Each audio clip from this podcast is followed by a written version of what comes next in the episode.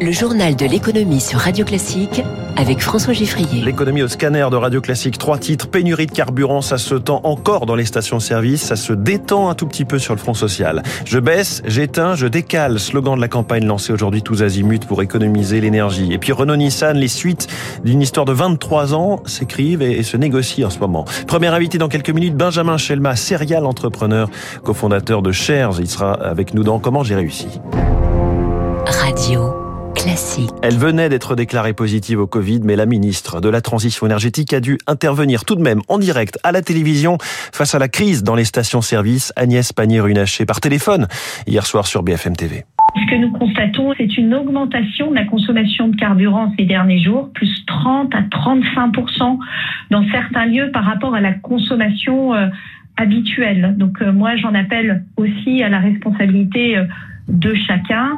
Bonjour Eric Mauban. Bonjour François, bonjour à tous. Alors je pense avant tout aux personnes qui prennent leur voiture ce matin. Où en est-on de la pénurie? Eh bien, d'après les derniers chiffres officiels publiés hier après-midi, 30% des stations-service françaises connaissent des difficultés sur un produit au moins. Samedi, c'était 21%. Parmi les régions les plus touchées figurent les Hauts-de-France, où plus de la moitié des stations rencontrent des difficultés. Le Pas-de-Calais est le département le plus affecté, avec quasiment 60% des stations-service en rupture de carburant. Autre région en difficulté, mais dans une moindre mesure, l'Île-de-France, avec un taux de 45%.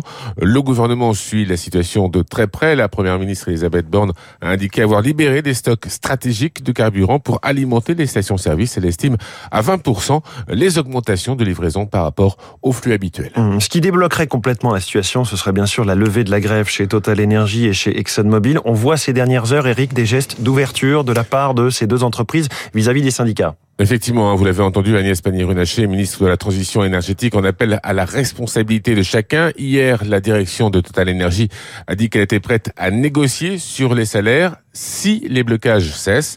La CGT s'est dit qu'elle va prendre le temps de la réflexion. Le syndicat a deux objectifs. D'abord, définir la façon dont les salariés vont bénéficier des résultats exceptionnels de l'entreprise et puis prendre en compte l'inflation. Les grévistes réclament une hausse de salaire de 10%.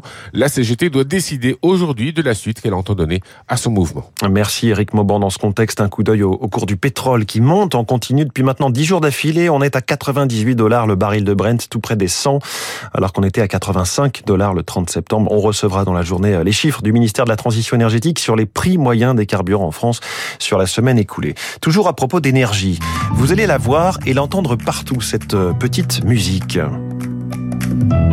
Pour économiser l'énergie, on agit, on réduit. Chaque geste compte. Je baisse, j'éteins, je décale. La petite musique des économies d'énergie, ici c'est le spot de communication officiel qui va être diffusé partout, mais aussi en version euh, panneau d'affichage et dans la presse. Un spot où l'on voit l'installation d'un thermostat, une machine à laver programmée pour démarrer aux heures creuses, un interrupteur éteint ou encore un robinet de chauffage baissé.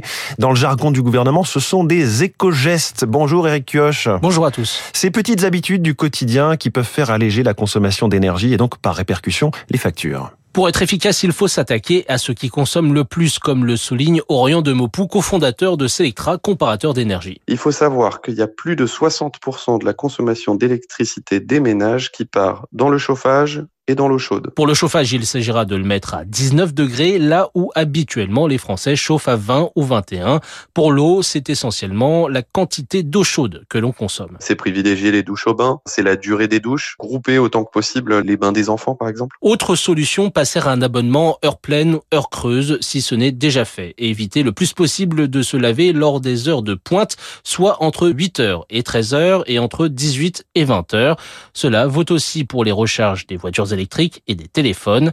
Des heures de tension durant lesquelles on a l'habitude de cuisiner. Là aussi, des éco-gestes sont possibles. Je pense qu'on est très nombreux en France à manger des pâtes et mettre un couvercle sur la casserole, ça réduit considérablement la puissance à laquelle on a besoin de mettre la plaque. Enfin, tout ce qui est allumé consomme de l'énergie. Il ne s'agit pas non plus de débrancher toutes les multiprises, mais attention aux appareils qui restent en veille. De même pour le lave-linge ou le lave-vaisselle, des modes éco permettent de consommer moins d'électricité et moins d'eau. Merci Eric Koch. On récapitule. Je baisse, j'éteins, je décale vous avez compris le message. Il est 6h43 et après de longues années de mariage heureux, certains couples renouvellent leurs vœux. Aujourd'hui, euh, dans l'alliance Renault-Nissan, on parle plutôt de renégocier le contrat initial 23 ans après leur rapprochement. Bonjour Céline Cajolis. Bonjour François, bonjour à tous. Difficile de se mettre d'accord entre le constructeur français et le japonais sur leur avenir, mais il y a enfin un début de projet. Oui, les discussions ont débuté en mai dernier lors d'un voyage au Japon de Jean-Dominique Senard, le président de l'alliance Renault-Nissan. Ces derniers jours, Luca Di Meo, le directeur général de la marque aux losanges, est sur place pour négocier avec son homologue japonais, avec en ligne de mire le 8 novembre, date de la journée investisseur du groupe français. L'objectif, c'est de rééquilibrer les relations entre les deux constructeurs avec une baisse des 43% de participation de Renault dans Nissan, une baisse qui pourrait à terme atteindre les 15%, 15%, chiffre magique qui correspond également à la participation de Nissan dans Renault. L'opération aurait aussi un impact sur l'équilibre des droits de vote et pourrait pour Nissan sonner comme une libération de la tutelle française. En échange, le constructeur japonais pourrait prendre une part de 15% dans Ampère, la nouvelle société de Renault dédiée à l'électrique. Mais pour cela, il faudra aussi que Nissan accepte de céder la propriété intellectuelle sur les moteurs conçus dans le cadre de l'alliance afin que le français puisse faire entrer dans Horse, l'autre entité de Renault qui réunit cette fois la partie thermique, des partenaires étrangers. On parle par exemple d'Aramco. À la clé, il y aurait donc une nouvelle organisation plus pacifiée et aussi 4 milliards d'euros pour Renault grâce à la vente des actions Nissan. Le mécano entre Renault et Nissan s'ajuste. Merci Céline Cajoulis. Euh, le Japon, vous en parliez, où le Nikkei baisse en ce moment de 0,71% euh, à Tokyo. Les deux rendez-vous délicats de la semaine politique, le début de l'examen du budget 2023 à l'Assemblée aujourd'hui, plus de 3000 amendements et la perspective quasi certaine de devoir recourir au 49.3 pour faire adopter le texte. Et puis à partir de demain, le début de la concertation sur les retraites, l'emploi des seniors et le thème du premier round. On en parlait dans le journal de 6h30. Autre rendez-vous aujourd'hui, l'annonce à la mi-journée du prix Nobel d'économie, même s'il s'agit officiellement du prix de la Banque de Suède en mémoire d'Alfred Nobel. Les, puristes le savent et on parlera du, du nom du lauréat ou des lauréats demain ici même, évidemment. 6h45 dans un instant, comment